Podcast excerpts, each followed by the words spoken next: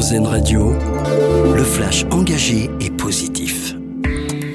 Bonjour, bonjour à tous. La trêve entre Israël et le Hamas devrait bien se prolonger une nouvelle fois alors qu'elle devait prendre fin ce soir. Le mouvement palestinien s'est dit prêt à la prolonger pour quatre jours. Le Hamas serait prêt à libérer de nouveaux otages durant ce cessez-le-feu en échange de la libération de prisonniers palestiniens. Hier, 12 nouveaux otages ont été libérés, on le rappelle.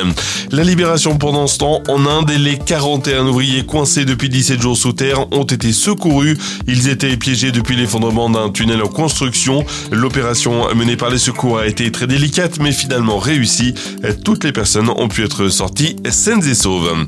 La perspective d'une grève à la SNCF lors des vacances de Noël semble s'éloigner. Hier, les syndicats se sont réunis et n'ont pas validé l'idée d'une grève pour la fin d'année. Il était question de faire pression sur la direction pour demander des hausses de salaire.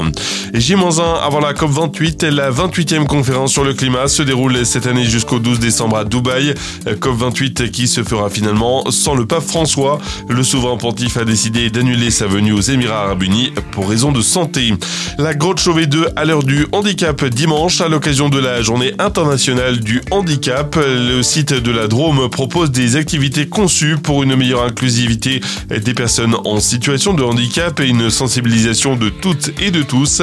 Par exemple, pendant l'atelier Entendre l'art préhistorique, le public pourra découvrir l'art pariétal de manière ludique au travers de techniques d'audio description.